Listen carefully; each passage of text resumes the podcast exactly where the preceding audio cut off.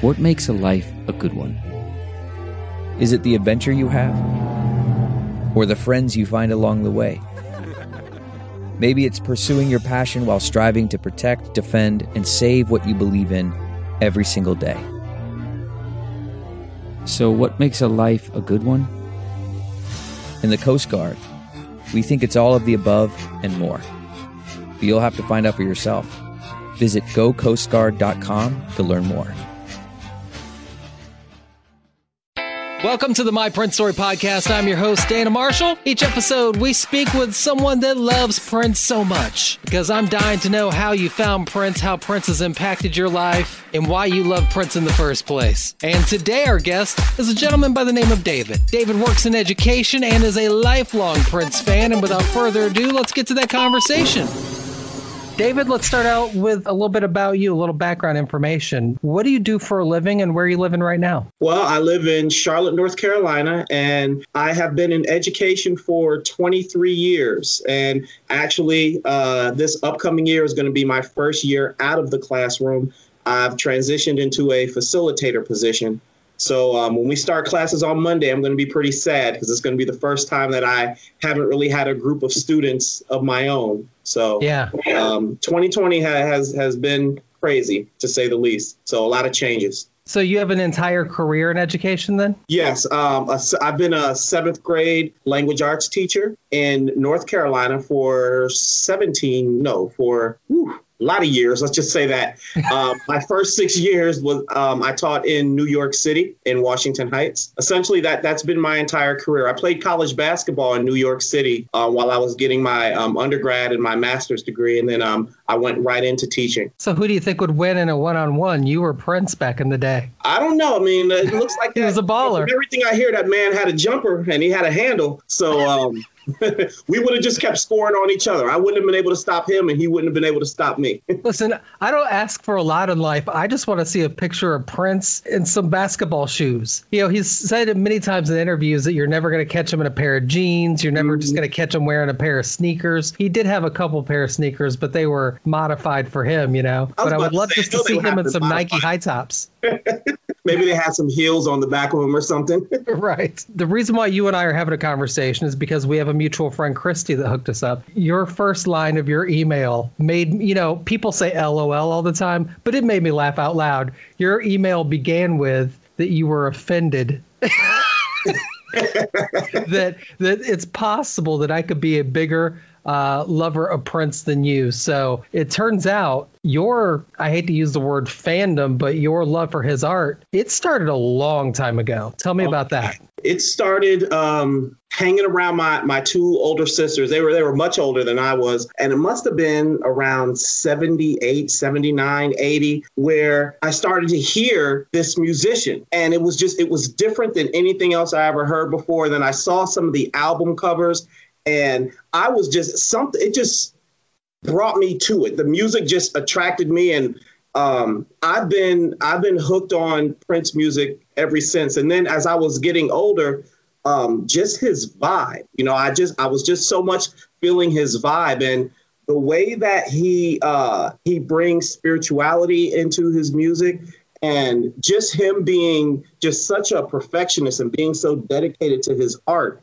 that is just something that has always uh, drawn me to him. And it seemed uh, seemed like all the ups and downs that I've had in my life, he's always had an album or he's always had some some piece of art that has helped me through those times. So oh. he, he was, yeah, was, I, I can't agree with that more. I, I feel like that's one thing a lot of people can talk about how he's probably the best guitar player that's ever lived. Yeah. Uh, uh, there, there are a lot of things where you can say he's the best at this, he's the best of that. I don't think people talk about his writing enough. His songwriting, just like you said, there's there's something, there's a flavor for everything I've gone through in my life, good and bad, where that's what I used as my medicine. And it goes all the way back, like you're talking about. You you got hooked on Prince in the beginning. Like I didn't get hooked on Prince until what some people consider the beginning, like around 1982. But especially for the Purple Rain album, that's what hooked me. Mm-hmm. But um, but you're you're you're going way back to like controversy days, and maybe yeah. even a little before. I mean, all, all the way back to the beginning, and just the you know you you mentioned about uh, his writing, the subtleties. You know, the things that you don't realize until you um, read the lyrics or you listen to it later, or you get a little older and they have a different meaning. Yes. He was so ahead of his time. That's what people don't understand. I'm still hearing things now for the first time, and I'm just blown away. I'm like, uh, like where did he get this from? How did he even think about that way back then, you know? You've taken the words right out of my mouth. That's the way it is, even from when he was starting. Think back to when you were 17 years old. Prince was already playing like 13 instruments at the maybe more at the age of 17 and he wrote produced all that stuff you know for the uh, for the album for you and even the lyrical content of his first album i think of my maturity level and anything i might have been good at at the age of 17 i'm coming up blank you know what I mean? 17, I just wanted a girl to like me. That's yeah. all I cared about. Uh, Prince was already all of that. And he didn't just sit on and go, I have a lot of talent, I can coast on this. Somehow he built on that. And every single year, every album, it just got deeper and stronger. I, and it's, he, it's absolutely incredible. He continued to evolve. You know, he and I wouldn't even say he tried to to get with the times. He just evolved in in his own creativity, and it, just it, it amazed me that you know when I was in college, I was so fortunate. I feel that he always had another album coming out. You know, something was always coming. You know, I had always had something to look forward to, and you know, it like I said before, it helped me through a lot of tough times. You had mentioned um, for you that was like the first song. You know, it was it, it's what started that album, and it just blew me away. Like to, to hear his voice and to hear it layered on top of, of each other, and to know that that whole album he played all of the instruments at that age, I mean, come on. I mean, I didn't know it at that time as a kid, but when I became an adult and, and read about it and, and learned about it, you know, this this guy came from outer space. He didn't come from Minneapolis. right. Especially when you hear songs like going back to his earlier albums like uh like Annie Christian.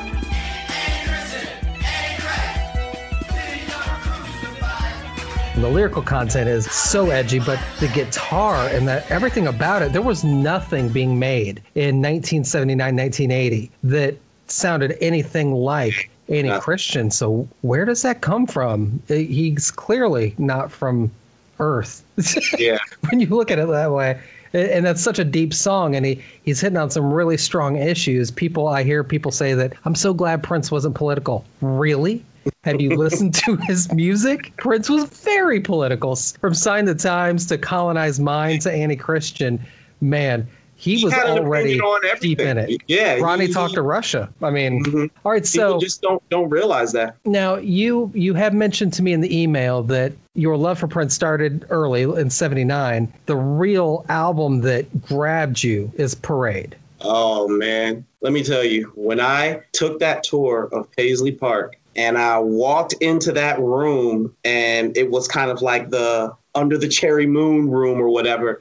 Goosebumps. To say that, I mean, come on. I mean, I almost just fell to my knees, you know, to see some of those artifacts. I don't know if it was just that time in my life that it, it had such a huge impact on me. I um, I lost my father in in 1983, and then um, just you know that that movie came out. I would say a, a few years after that, and when Prince, well, when Christopher Tracy dies at the end of the movie, it, it it it it was so sad to me. It was almost as if Prince had died and I was dealing with the death of my father over again. But then mountains hit right at the end, like the movie was over, and then they performed mountains at the end. And to me, it was like the resurrection. You know, he wasn't really gone; he was still yeah. here and then just that whole album man just every every song touches you in, in a different way. So that that's my number one. I have so many debates with prince fans over over what's his, his best era. And to me that was the best era. It's one of your favorite albums so you've probably listened to it with headphones or earbuds in. Uh, one thing that i love about the parade album that sometimes you can pick up on other prince songs but specifically he was toying with this a lot. If you're listening with headphones on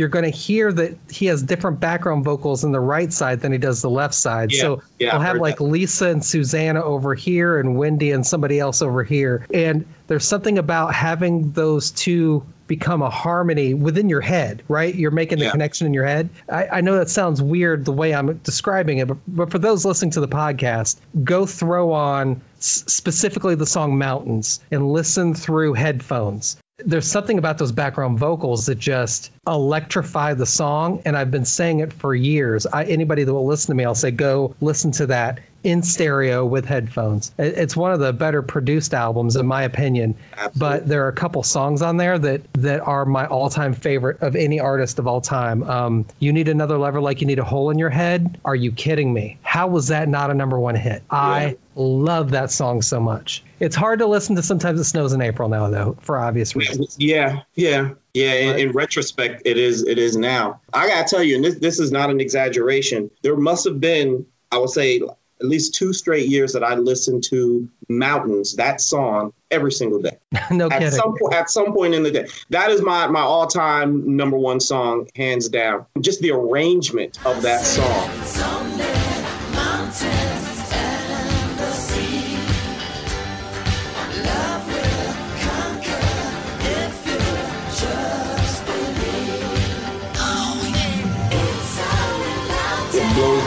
Every time I'm, I I'm so glad you said that. I was watching a YouTube video of Wendy and Lisa. They were doing a Q&A with their fans, which, by the way, love the Revolution, love Wendy and Lisa, love Brown Mark, the whole uh, Dr. Fink. All, I love them all. Uh, can't forget Mazzy. They were talking about how Prince was always challenging the band, but the band would also challenge Prince musically. Prince liked to come up with something just off the wall and ridiculous and then present it to the band so the band would just be like, whoa. So he still had that in him where he it excited him to surprise his band. Even on their last album together. And that came in the song Mountains. At the end, all of a sudden, the key of the whole song changes.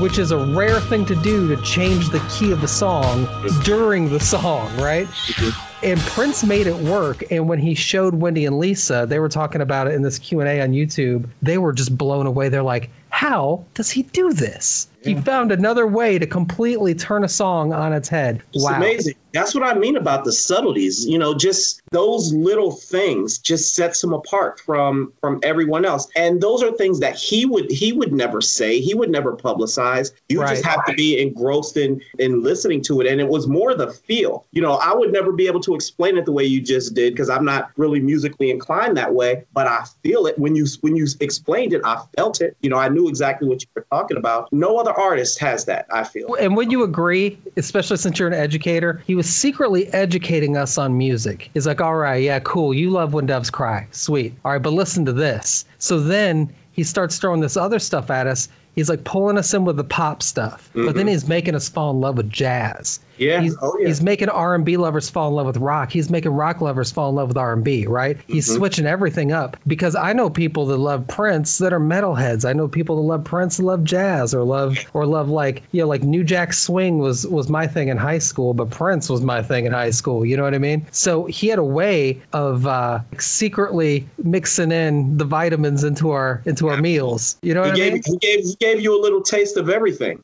Yeah. You know, and and you you may not have been ready for it, but then you would hear it and you would just it would blow you away, and then you would like I would always share it with other people. In my college, they they hated it because I would make people listen to different songs, and they were like, "Wow, that's Prince." It's like, "Yeah, that's Prince." Uh, They would say, "I never knew he played this type of music." Still to this day I get that. I didn't know Prince did that. Yeah. And then he exposed me to so many other artists. Like I was never really into Joni Mitchell, and then I just I just got into Joni Mitchell be because of him. And now um I just recently really got into um Judith Hill, like listening to to her and Turn Up. I, I've been listening to that song every day recently. It just even now, you know, af- even after he's passed away, he's still teaching me. Yeah. And Prince got me into Janelle Monáe. Oh, I yeah. s- I, saw her in concert. She melted my face. I'm in love with Janelle Monáe. Her art, her writing, her live shows. And she even did like this unusual Prince tribute where she stepped away and wasn't a part of it. It was kind of like a musical part of her show. And she wanted to make sure the honor went to Prince. And she didn't say a word about it. She let it happen, then then came back out. And I thought, can you be more classy? Because I don't think so. The way she did that, the way she just let it be what it was Yeah, for her oh, love yeah. for Prince, and she didn't, and she didn't want any spotlight on her. Damn. It's the respect for for true musicians. I mean, Yeah. he kind of spelled it out with, with musicology, but um, that was Right. the essence of, of who he was. Like Nikka Costa, I, I I I caught on to her late, but um, just that that vibe. Mhm. I, I just I just was in love with that vibe. I want to one day meet Candy Dulfer. I thought Yeah. during the whole like Batman album era and that whole thing, when I want sex, I call Candy. But when I want sex, I call candy, candy. And then you start listening to some of her stuff that she has like on Spotify, and I'm like, oh damn, I see what Prince saw there. I love that. I love connecting the dots. Yeah. All right, so listen, I I, I can't hold it anymore. I have to ask you about your Paisley Park experience. Oh, That's been on my mind this whole time. I never had the chance to go before Prince passed, but since he's been gone, I've gone five times. I'm ad- I'm addicted. They should be oh. paying me advertising for as much as I talk about it.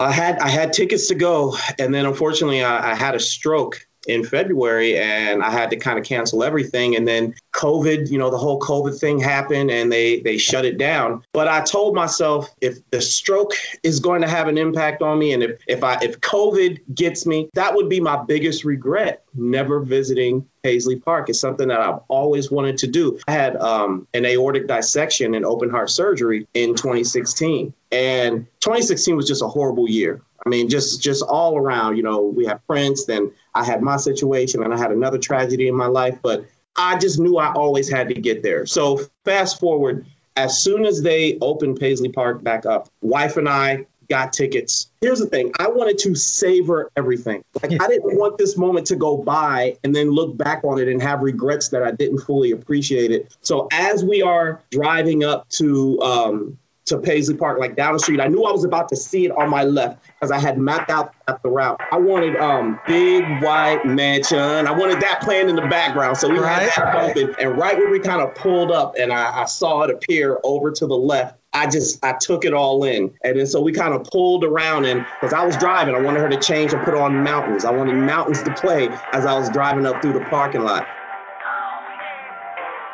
And so we get there, and we're one of the first ones there. You have to, you know, get in line. As I stepped into the building, and you see those eyes looking down at you. hmm You talk, you said goosebumps before. That's not even a word. You feel his presence when you are in there. You know, and I don't even mean it in an artificial way. I mean it in an inviting way. It's almost as if he's saying, I want to I want to share something with you. He was like he wants to share his music. He want he wants you to learn about him. That's how I felt when I was walking in there. And then you know when you go into that that little lobby area where you know you've seen countless interviews and you've seen you know just you know on YouTube and everything. You've seen you I, I felt like I've seen that area before and to actually be standing there and to be able to look up and you see the doves up there and you see the kitchen where you know he made some pancakes you know? Right. and then my gosh when they take you into the the studio you get to see where he was sitting there and and editing some of those those videos um, and they play some some videos for you. I can't even put it in into words. And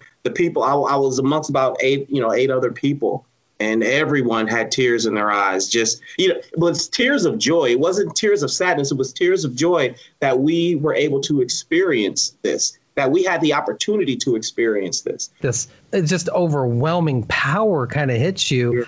I've been there five times. I'll still get emotional. Mm-hmm. You walk in there, you're in this room you know Prince has spent lots of time in. There's just all of these pieces of him that have been a part of your life. It's almost like you grow up with a puzzle and then you then you go to this place where all the pieces have been the whole time. You know, there they all are. Absolutely. Going into Studio B, that was the moment. Did That you sing? I didn't see they they weren't allowing us to to do that um, when I was there, but they did play a version. I remember the song, but they played a version of the song where they stri- everything was stripped down. There was no music, and it was just his original voice with nothing nothing else added. And I was standing in there with just five people. You know that he sung that song right there, sitting, you know, you know, sitting behind all that equipment. And my gosh, it, it was one of the most like spiritual moments I've ever had in my life. Um, it was just because it was so intimate. They they do a great job. The um, Yeah, you know the, the VIP exclusive tour. They do such a great job. Of really letting you feel his presence. I mean, that, that's all I just kept telling people. I felt his presence while I was there the tour guides i even hate calling them tour guides because there's so much more. It's not that they they have a very vast knowledge of paisley park but my experience has been they are so understanding and patient with whatever you're going through. They wait they let you take as much time as you want. If you're emotional i mean they they're right there they're there for you and they totally get it. I did not expect that and it, it's happened every time they have been the coolest people. I don't know what they get paid, but they should get paid more. Absolutely. They are so good at what they do. I um, you know how they let you videotape at the end. You know, that's brand new, by the way. They just started that. The soundstage. And so I, you know, friends of mine, you know, they were blown away by the videos and the pictures I had. But I'm telling them that's that was the end.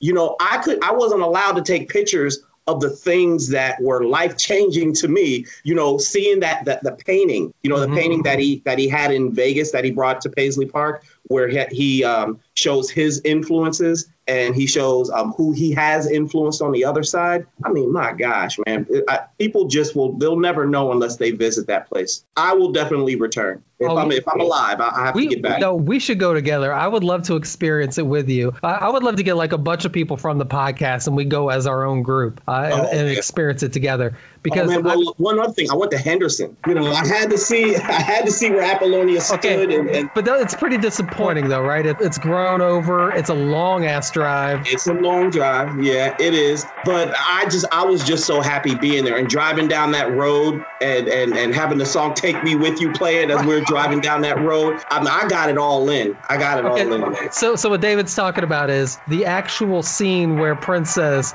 "That ain't Lake Minnetonka." Hey, wait a minute. That's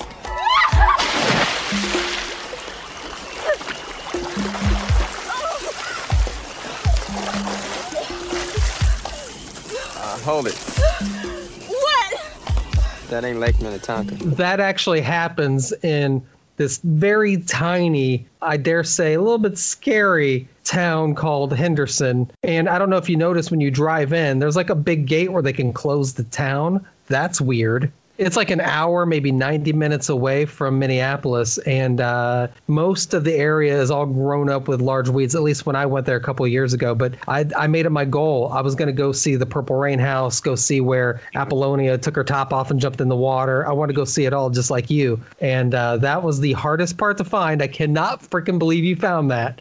But uh, then once you get there and it's just a bunch of weeds, you're like, all right. you know what happened? Uh, you know the gentleman who made that statue of him in downtown Henderson? I, forget the guy's name, but he gave me specific directions of oh, how to that's get cheating. to the spot. It, it, just every everything just worked out. Like that whole trip, that whole weekend, everything just flowed so well and and worked to my advantage. And that's how the number one thing on your bucket list. That's how it it's supposed to happen. yeah. Now, uh, did you go to the Electric Fetus, the record store? Didn't get there. I, I, put that off. I put it off. I finally went for the first time like last year. There is so much Prince stuff there, and the people that work there, they're just so on board with the fact that everybody comes in there and they love Prince. You know what I mean? Yeah. Like yeah. everyone is so a part of it.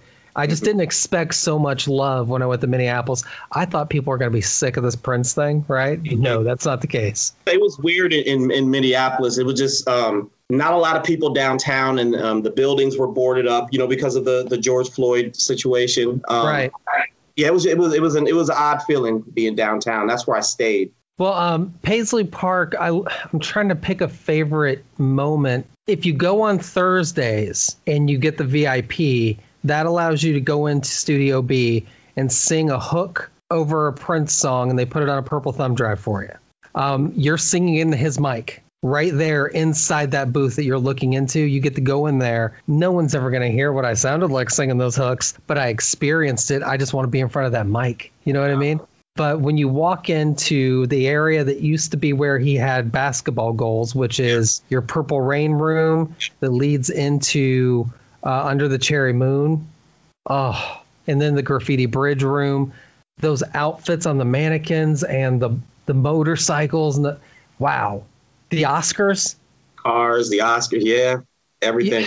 You walk in there and you're like, geez, man, so much impact on pop culture and the world in music and in movies. You're walking through this realizing, oh, Prince isn't just mine. He's affected the whole world in a huge way. Because, you know, you sit alone listening to Prince, Prince is mine, right? Mm-hmm. But then you see all this and you're like, wow. And the thing is, he's not done in terms of his influence. He's not done. I have a son who's a, a sophomore in college now, and you know he didn't have a choice but to fall in love with Prince, having had to listen to his music since he was in the womb. But he is he's sharing the music with um, with his friends in college, and, and they're learning about him, and then going back and and researching, and his influence is going to be forever. And even then, people won't fully appreciate his impact because they didn't get a chance to see him live. I was fortunate enough to see him live over 20, 20 plus times.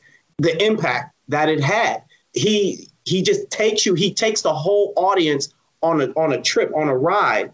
And then when the concert is over, you're exhausted. You're emotionally exhausted at I the end. totally agree with you. You meet the nicest people in the world at a, at a Prince show. Yep. The nicest people, people that are that that kind of vibe vibe with you. You never see any arguing and fighting. And I just I mm-hmm. love the whole thing. And when he passed away, just the thought that I would never be able to go to another Prince concert hurt me deeply. Maybe that's you know was selfish of me to feel that way, but just knowing that I'll never have that experience again to go to one of his shows. Now, my first Prince concert, I've seen him seven times, which I guess is a nice number when it comes to Prince, but 20 is way more impressive. My first show was in Detroit at Fox Theater. I never remember the name of the tour, but it was during the whole, you know, my name is Prince, sexy MF, you know, during that era. Mhm, mhm. And he had no opening act. with the gun microphone. Yes, the gun microphone. Well, okay, you, you'll notice behind me, for, for those of you that are watching video, you'll notice behind me there's a uh, Prince love symbol guitar. I have a blue cloud. I have a white cloud because credit card debt. Um, that elusive gun mic. I cannot find one. That's I must have a good mic. Anyway, he performed for four straight hours.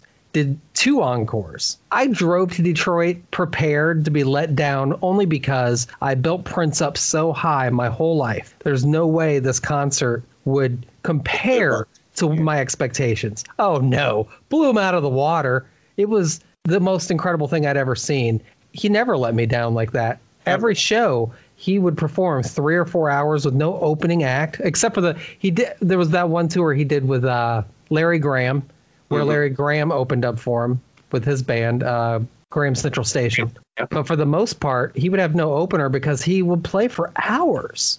That's exactly what I mean, though. He, he'll have an impact on them, but the fact that they'll never get to see him live, to have that feeling, he never disappointed. Anytime that I saw him, it was as if you were seeing him for the first time and, and he was performing for the first time. Um, you knew that he was a little bit, he was a little nervous, but he was also excited and happy to be there. You would never know if he was sick or you would never have any idea. Uh, the first time I saw him, 1985 at the Cow Palace in, in San Francisco, was the, I think it was after the whole Purple Rain thing. And he did have an, have an opening. I think he had, um, might have been The Time and it might have been um, Apollonia 6. But when the opening acts were performing, it was my, my, my big Prince moment. I saw him, I was in an area where I shouldn't have been, and I saw him on the back of Big Chick. I guess he was taking him to a certain location to be put up. Um, to, so, you know, when he was making his grand appearance. But that was the, the first performance. And the last one I saw um, the Welcome to America um, here in, in Charlotte.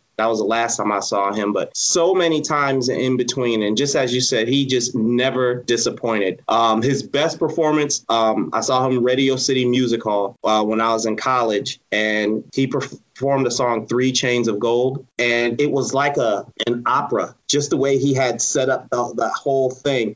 And then when he sang that song, man, it just brought the place down. Knowing that I'll never see him live again, that's what hurts. when you're surrounded by other Prince fam, it's it's like nothing else. I'm in radio as a career, so I've been to a million concerts. So I know for sure that the way it is at a Prince show is not the way it is at any other concerts. It is not even in the ballpark. Or even when you go to Paisley Park for the tour, you are surrounded by people that are nothing like you that are exactly like you. I like the way you said that. Every tour I've been to of Paisley Park, there were people from all over the world in every tour I've been in. I mean, Japan, Egypt, people from all over. Then there's people uh, that I became friends with that are from like Oregon and Maine, like all over the country, and you know, got them on the podcast after meeting them on that tour. We would have nothing in common in the way of like we are a different race or have completely different backgrounds, some of which didn't even have English as their main language, but we spoke Prince just fine. Yeah. And when we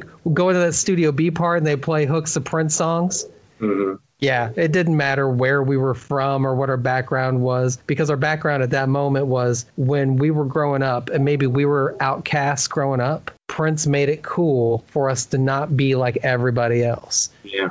I mean, that that's what I got out of it. It's and um, one one human being could have such influence, could have Now- such influence on so many people. I've become friends with a comedian named Christopher Titus that I like a lot. When I interviewed him because he was coming to town to do a show, I didn't know he was a huge Prince fan. Then I went to a show and he starts a show off playing an hour of Prince music before he goes on stage. And I was like, what's up? So we had a conversation. Turns out he's a huge Prince fan. And then it turns out that everything he does in his career, he models after the way Prince did things. Titus writes everything, he produces everything. He is in control of everything. Nobody is his boss, and he only compares himself to himself in the past. Everything about his success, he claims that he borrows from Prince, which leads me to the question How has Prince impacted or changed the direction of your life? As you were saying that, I was thinking about one of my early projects as a teacher. I created it was called "What is the answer to the question of you?" it was, Yes. you know, one of the most beautiful songs um, ever written. Has a guitar solo ever spoken to you like that? I mean, Oh, that guitar solo. but um, it was my way to give the kids an opportunity for me to get to know them. You know, I posed that question to them: What is the answer to the question of you? How would you answer that? And so that just evolved into like a, a much bigger project that I eventually turned into something called the Culture Cluster. I mean, he had an impact on my ability to teach. And now that same project, Culture Cluster, I present that at conferences across the country. You know, that man's song has ha- had an influence on the way that I, I educate kids. And it gave kids an opportunity to express who they are and learn more about their culture. And, you know, that's just one example. Like there's just, there's, there's so many more. I mean, like I told you, I had, you know, the stroke and I had the open heart surgery. I have, you know, lyrics to songs. They used to be right above my desk that I would just, I would read. It just helped me get through days that I didn't think I would be able to, to get through. All I could think of, because I guess I'm just a selfish man, all I could think of when you said that was, man, that should have been the name of my podcast. Damn it. The question of you was perfect. Yeah. What is amazing. the answer to the question of you? That's incredible. Prince has pointed a lot of us in certain directions. They've, you know, Prince has made a lot of us think differently about the business we're in. Uh, Prince has made us all a little bit freakier. Let's just be honest. That's a fact. I know a lot of people. I have a lot of girlfriends from college that would that would tell you those those songs have have allowed them to have wonderful evenings with me. Right. Yeah. Uh, Blue Light, I think it could be the story of my life sometimes. Now that we have Sign the Times coming out, the deluxe album, it's difficult to pick a favorite album because it really depends on the time of my life, right? Like sometimes I'm really connecting to Sign of the Times, sometimes the Symbol album. But Sign of the Times is one of those works where beginning to end, every song I feel like is really powerful from the Ballad of Dorothy Parker to It. Are you kidding me? I love It. Hot Yeah. Thing. But also, two of the best love songs ever written, in my opinion, are Forever in My Life and Adore. The Yeah. songwriting in Adore kicks my ass. Like it's just it's just perfect. Mhm. Even how he throws little jokes in there. Well, maybe not the ride. I mean, it's Yeah. it's got everything. He, he's dealing with social issues with Sign the Times, and and he's dealing with sex with it, and then a girl with I think possibly autism in Starfish and Coffee, and then love with Adore and Forever My Life. The album has it all, but he recorded so much more during that era. Mm-hmm. and we're about to get all of that coming up in September. Did you pre-order the the deluxe box set yet? I haven't yet. I haven't yet, but I'm getting on it right after we get off of this. Now that they've they've released four singles from it. Witness is a bootleg song I've had for many years, and now I get to hear Witness uh, without all the scratchy tape sound because bootlegs were terrible audio quality. I'm sure you don't have any bootlegs. oh no, none, none at all. That Tupperware container in front of me isn't full of any right now at all. All of you Purity Prince fans that hate on bootlegs. I, I'm sorry, I love Prince too much just to not continually buy anything I could get my hands on. anything, anything. No disrespect, Prince, but man, bootlegs like the one I got back in the day, way back in the day, that had Witness on it, had some of my all-time favorite Prince songs on it, and now they're going to be released in high-quality audio, Yeah. along with songs I've never heard of. I didn't think that was possible, Mhm. so That's what I I'm mean. really looking forward to it. and I just hope we we keep getting them. You know, I Yeah. just I just hope they just keep coming up, and I and, space it out, man. Like like have a couple come out every couple months just to keep me motivated, to keep keep me uh you know anticipating something else. Now, I, I'll be honest, I was a little nervous that we were getting screwed on this whole thing because they kept releasing reissues of purple vinyl of all of his albums that we all already have. And I didn't buy a single one because I'm not putting my money in that. I want I want some new stuff because I know it exists. But then I start to reflect on how they've done things and maybe they're smarter than I thought because the Purple Rain Deluxe album was really good. The mm-hmm. 1999 Deluxe album was really good. And now we're getting the sign of the time. Now I'm thinking, okay, I like how you're doing. You're packaging the existing hits along with all of the other stuff he recorded within that maybe year or two time frame mm-hmm. and putting it in a huge box set. The way they packaged 1999 with that booklet, really awesome. Like, okay, now I'm starting to take a breath because I was starting to get mad at all those reissues. But the deluxe albums have been worth the money or credit card debt, as I like to put it, because that's all I have. I mean, the But, hope uh, is always that it's not just a money grab for them; that they're really doing this for Yes. the true fans. that's what makes me nervous about the reissue. That feels money grabby to me. But Yeah. getting that new stuff remastered makes me forgive all of that stuff. I can't wait. Now that makes me wonder what's next after Sign the Times because I would think a parade I was just getting ready to say, give me a remastered parade that has to be it, man. of all the Think extended versions, like the extended version of Kiss and the extended version of Mountains. Some of my favorite music. Give me the extended version of some of those other ones, man. And, th- and think about it though. That's the last album the Revolution did together. Now Mm. I love all of Prince's bands from Third Eye Girl to New Power Generation. I mean, God, Diamonds and Pearls, that was my jam. All of that, all the NPG stuff is amazing. But I mean, the Revolution, there's just something really like foundational and powerful about that. And that's their final album together. I know there's going to be a bunch of stuff that we are currently unaware of that could go along in a deluxe parade album. I don't know if you've ever heard the acoustic demo of Prince doing Kiss. Not sure, maybe. If I were to allegedly have it on a bootleg, I might allegedly send it to you. But when you hear the soul of that song before, you know, before he throws the falsetto in and before, you know, the funky when he's just doing it on acoustic guitar, you're like, oh damn. It mean it almost means something different when you hear the soul of it. Mm-hmm. And I wonder how many more demos exist from the Parade album. Like, there's got to be a treasure trove because that album was chock full of amazing songs too. I mean, Yeah. uh, what, what's your favorite song from that album? That's a tough one though. I mean, do you have Uh, one? Oh, it's From Mountains. Parade? Mou- Yeah. Mountains, hands down.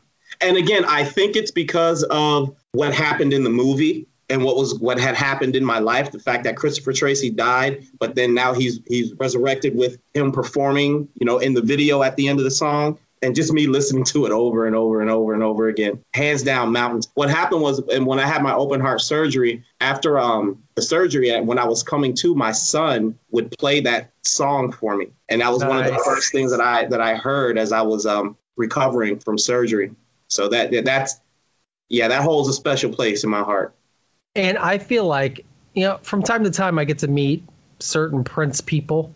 Like uh, not too long ago, I belly danced with Mayte. No, Um, oh, gosh, Can I just tell you, she doesn't have to be an incredible human being. She just is. I watched her at this belly dancing event that's full of just huge Prince fans take the time and be very patient, direct eye contact. She is in it with every human being that wants to talk to her. She must have spent 20 minutes having a conversation with me. She is a genuinely good human being. Unexpected. I mean, I, I knew she'd be nice, but she's it's all genuine. Uh, wow. Uh, you know what? I, I swore to myself that Mayte was gonna leave Prince for me. I was I saw him I saw him perform at the Palladium. She was up there dancing and I was standing right in the front and she was making you said direct eye contact. She was making direct eye contact with me. And I just I knew she was gonna be mine after that concert. That same concert, Lenny Kravitz came out on came out on the stage and they performed Peach together, man. It was it was unbelievable. But yeah, I my- am so my case- so angry with you right now. What? that? Are you kidding me? Yeah, that That's the perfect song for them to do together too. They, I pray that it was Lenny on guitar. They were kill. Oh yeah, they were killing it. Lenny didn't sing; he just played. He just Ah. played. But I was right in the front and just got to take it all in. It was awesome. And I got to tell you, Mayte is the same age as me. It doesn't look that way because she is not aged at all. She is still freaking beautiful and what a quality person. But I think the next person that I would love to spend time with, maybe even have on the podcast, would have to be Jerome because Jerome Benton has been in all of the. Pr- He's the only person other than Prince to be in all of the Prince movies: Under the Cherry Moon, Graffiti Bridge, Purple Rain. I'm a I'm a big fan. He he's he's always tricky to me. He'll always Yeah. be he, he's always tricky. I just finished um Wally's book and he he talks a lot about um being friends with Jerome and the time that that he spent with Prince and they spent together. So yeah, I, I would love to see him on your show. I would love to to hear you interview him. That would be phenomenal. He no, I yeah, I've I've never had a conversation with him either on social media or in person. I've been lucky enough to talk to uh, Lisa Coleman on social media before, and Ingrid Chavez, who's very cool, and hopefully I can get them on the podcast sometime. Now Jerome has been a little more elusive, but I really would like his point of view on a lot of that stuff because he worked so closely with Prince on Under the Cherry Moon, which was a critical flop, but one of the best movies ever. Prince was so so funny. And there's so many quotes from that movie I still use every day. Cabbage every head. every day. You just saw different sides of his personality. Like you never knew he had that that sense of humor that he showed in, in Under the Cherry Moon. And um, what I read in, in some books is that that was actually that part was was written for Morris. That was supposed to be Morris and um, Jerome Benton. Prince was kind of living out his dream to be that quote unquote pimp that he tried to make Morris out to be. Right. So it was, it was it was very interesting to read about. I've never that. heard that before, but it makes total sense. Yeah, and I tried to imagine Morris playing the role of Christopher Tracy, how the movie would have been different. You know, I, I still I think I still would have enjoyed it, but I, bet, don't I know bet it if- would have done well. I don't know if Morris would have been able to pull off kind of the em- emotional scenes that that that Prince did. The comedy perfect, and you can tell when you watch the movie, you can tell that was for Morris. Like a lot of the, the interactions between him and Jerome, but I don't, I don't know if, if Morris if, if it would have had the same impact if, if Morris was playing Christopher Tracy. Man, but I'm really curious about it now. I've never considered it before. Yeah, because that was right. That was uh, right when Morris uh, kind of left the Prince camp, and so Prince just he put himself in that role. one of my favorite parts I, I just love how prince was like dancing around this where he was serious and then comical like when he shows up drunk to miss wellington's hmm but it was actually a setup Yeah. right Oh yeah. kristin scott thomas's character Mhm. why did i forget her name sherry no Oh, oh, Mary Sharon. that's it mary sharon when she sent him over there and her dad was over there and then that whole reaction where he sets the champagne down and he's Yo, messing around I in his said- car I'm not. Gonna, I'm, not gonna, I'm not gonna say the lines because it's a little, little salacious, but uh, when he's arguing with her before he runs to the payphone to call and tell on her. Mm-hmm. shut up, shut up, Like, pipe down, pipe down, maybe, but shut up. maybe, maybe shut up, but shut up. Uh, oh my God. I had no idea, even as a huge Prince fan at that point, I had no idea that that existed within him. And, you know, we're starting to hear more of these stories about how Prince was a prankster and, and a Oh, yeah. very funny guy, but Purple Rain didn't show us that. Graffiti Bridge didn't show us that. And Graffiti Bridge was later, but we have more of a serious and it was more about his music. And all of a sudden, wow. And those lines, Now I can't think. I do love the. On, Re- Re- Wrecka Stow. Come on, Oh they my God! How did I forget Wrecka Stow? Are you kidding me? Yeah. wanted to on buy a Sam Cooke album. Where would you go? Where'd you go? See, that's kind of a quiz on how you can tell if somebody's a true Prince fan. Sorry to use the word fan or not. Is if you start to quote the Wrecka Stow, if they can't finish it, they're out. And see what happens. I, I quote that movie all the time. People have no idea what I'm talking about, and I don't even care. As it's as long as I'm I'm amused by it. It's all that matters. Right. I've used the bathwater line to uh, to failure. P- That one doesn't go over with people very well. Guilty. I've used. I've I used anything other than human, I'd be the water in your bath. People Mhm. look at you in a weird way after you use that one. Yeah, they have those little whiteboards in college on people's doors. I've written that on many whiteboards outside of people's doors before. As far as your Prince journey, is there anything I haven't asked you that, that you think might be important? his music has been the soundtrack to my life. Like it's he's helped me through a lot of sad times. Um, you know, he has the positive, uplifting music um, when you need it. He has a celebratory music, and he has the the music for like when you're re- getting ready to go out to a party. You know, I used to listen to Human Body all the time from Emancipation. I love that was my getting ready to go out to the club or something. He had there's just there's a song for everything. And right now, I, I'm, I'm a facilitator at school. And so at my desk, I like to play Prince songs, but I have to make sure um, they are songs that are. I know where you're going. able- yeah, that, that you know I'm able to play in school, but it just it puts me in the mood to be productive when I want to be productive. It puts me in the mood when I'm when I want to do other things that we probably can't even talk about here, you know, on this podcast. But it's the soundtrack. That's just the bottom line. It's the soundtrack. You know what? And I don't think we talk about Emancipation enough. That's a three album set. He he experimented a little. He made each CD exactly 60 minutes long. He, he did a lot of things just to be a little bit different, but there's something about the driving beat to songs like Human Body and Slave and just all these uh, uh, Sex in the Summer where he used the heartbeat of his of his baby and and it was just funky. Like One of his Wow. most underrated songs, Soul Sanctuary. One of Yep. the most underrated songs. That it's a poem. It's an extended poem. And his his version of "One of Us" by Joan Osborne Mhm. is incredible. Never have I heard a cover. I don't want to say outdo because that that's rude to Joan Osborne, who's a super awesome person. But that cover is just freaking amazing. What about Betcha by Golly Wow? Yeah. I mean, he kills that as well. Yeah, the Emancipation album does not get the attention it should. There's so much on it. The email song, um, yeah, there's so much on it. I feel like each disc is a slightly different flavor too. By the way, I always seem to default to disc three for some reason. That seems to be my go-to. But I love them all. Uh, So I built a playlist to work out to nothing but Prince music back when you know the good old days when we could go to the gym. And I realized that like half of the playlist is from the Emancipation album. The driving beats are just incredible on that thing. I end up loving the things that um, critically were were to- we were, told to be terrible. I, I love the Black album. People say what they want. I love the Bla- I, I love listening to the Black. I can listen to the Black album over and over and over again, and they destroy it. Like I told you, Under the Cherry Moon. That's my favorite movie of, of all time. When I tell that to people, they think I'm crazy. Some people just don't understand a bucket filled in it squirrel meat. I get it. Yeah, I you know what? That's how I feel about Chaos and Disorder. Chaos and Oh. Disorder, I think that album is smoking. There is some serious music on that. Chaos and Disorder, and then I Like It There are incredible Prince songs, but then like I get- will. I, the, the lyrics to "I Will," it, they're they're above my desk right now. Like when I was, like I told you, when I was recovering, I would look up and I would read it, and I would tell myself, "I I will get through. I I, will get that. through. I'll, I'll make. I'll, I'll make. I, can- I can get past this day." You know what? We're going to leave it on that inspirational note. David, thank you so much for spending time with me, man. I really appreciate it. This has been a great conversation. It's been fantastic. The My Prince Story podcast is recorded in my Prince basement in Kalamazoo, Michigan. Like us on Facebook, follow us on Twitter and Instagram at My Prince Podcast, or on our official website, myprincepodcast.com. Please like, subscribe, and review wherever you get your podcasts. That will help out a lot. Peace and be wild.